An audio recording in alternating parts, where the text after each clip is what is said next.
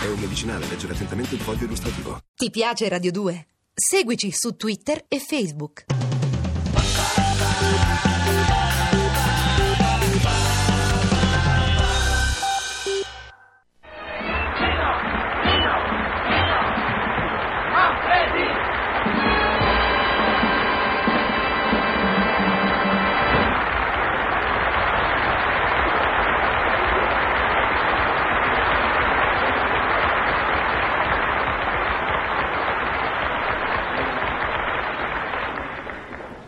Signori, sono qui per puntualizzare. Tentiamo di ridare alle parole il proprio valore. Signori miei, qui a forza di usare parole sbagliate o imprecise, siamo arrivati all'incomunicabilità.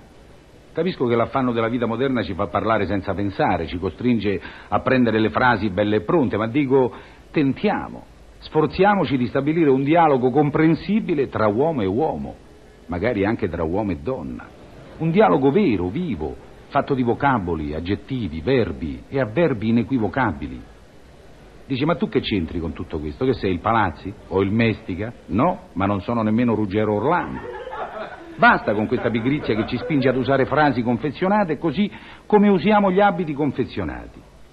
Costruiamocele attentamente le frasi con le quali dobbiamo dialogare. Scegliamo le parole giuste come scegliamo le lenticchie giuste, buttando via quelle bagate. Gettonare, Matusa, il Mille, la Ballosa, il Minipool, eccetera. Puntualizziamo. No, dico, avete notato che non ho detto all'inizio cari amici buongiorno? Ecco, perché io l'amicizia non la impongo. L'amicizia è una cosa importante. Secondo me l'amicizia è quel sentimento al quale si fa appello quando si vuole incastrare un amico. Mario, amico mio, Giovanni mio carissimo, quanti anni sono che siamo amici, Mario? Trent'anni, Giovanni, siamo amici da trent'anni, anche se non ci vediamo molto spesso. È questa la vera amicizia, Mario. Sono felice di avere un amico come te, Giovanni. Mi fai un piacere da amico, Mario. Se non te lo facessi non sarei un amico, Giovanni. Mi presti 50.000 lire, Mario. Come ha detto, dottor Giovanni, in fondo un amico è soltanto un conoscente con la C maiuscola. Dice chi trova un amico trova un tesoro. Non è vero, puntualizziamo. Prendiamo il conte di Montecristo. Se dopo essere evaso, dopo essersi fatto quel po' di nuotata che si è fatto, una volta arrivato sull'isola avesse trovato un amico invece di un tesoro, e beh, non lo so, non lo so, fate voi. Per questo dico puntualizziamo. Non si scherza con l'amicizia, così come non si scherza con l'onestà. L'onestà è la parola magica con la quale l'uomo riesce ad aumentare il tornaconto derivante dalla disonestà. Ma come mi dai 50.000 lire per questa collana? Ma guardala bene. E vabbè, c'hai ragione, te ne do 60. Grazie Arturo, io l'ho sempre detto che sei un ricettatore onesto. L'onestà è una virtù che nasce nell'uomo appena l'uomo muore. Dice gli uomini onesti sono pochi, non è esatto. Io ho un amico che passa la vita tra persone oneste, integerrime, esemplari. È il guardiano del cimitero. L'onestà femminile invece è tutta un'altra cosa. È sempre onestà, ma usa un sinonimo diverso a seconda del tipo di donna che la sbandiera.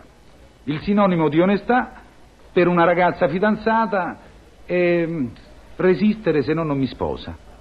Per una zitella è mancanza di occasioni.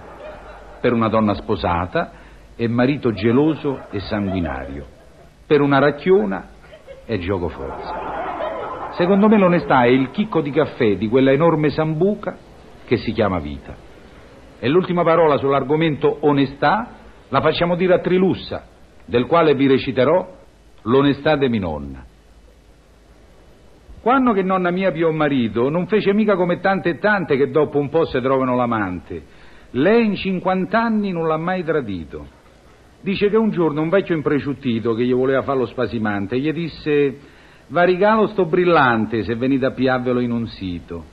Un altro al posto suo, come succede, gli avrebbe detto subito so pronta, ma nonna che era onesta non c'ha niente. Anzi, gli disse statene lontano, tanto che adesso quando la racconta ancora ci si mozzica le mani.